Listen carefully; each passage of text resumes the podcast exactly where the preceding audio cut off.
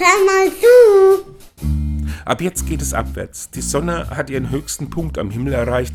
Die Nächte werden jetzt wieder länger, die Dunkelheit nimmt zu. Es ist kein Zufall, dass genau in dieser Zeit der Gedenktag eines sehr bekannten Heiligen fällt. Der 24. Juni ist Johannes dem Täufer gewidmet. Der war zu seiner Zeit in Israel so etwas wie ein Prominenter. Er predigte von Umkehr und taufte die Menschen mit Wasser. Was ihn von so manchen Prominenten dieser Tage unterscheidet, trotz seiner Bekanntheit unterlag er nicht der Versuchung, sich zu überschätzen. Nach mir kommt einer, der größer ist als ich, soll er gesagt und damit Jesus gemeint haben.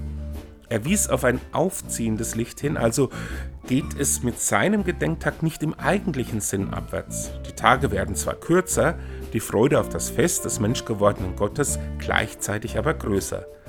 In einem halben Jahr ist dann schon wieder Weihnachten. Und tschüss.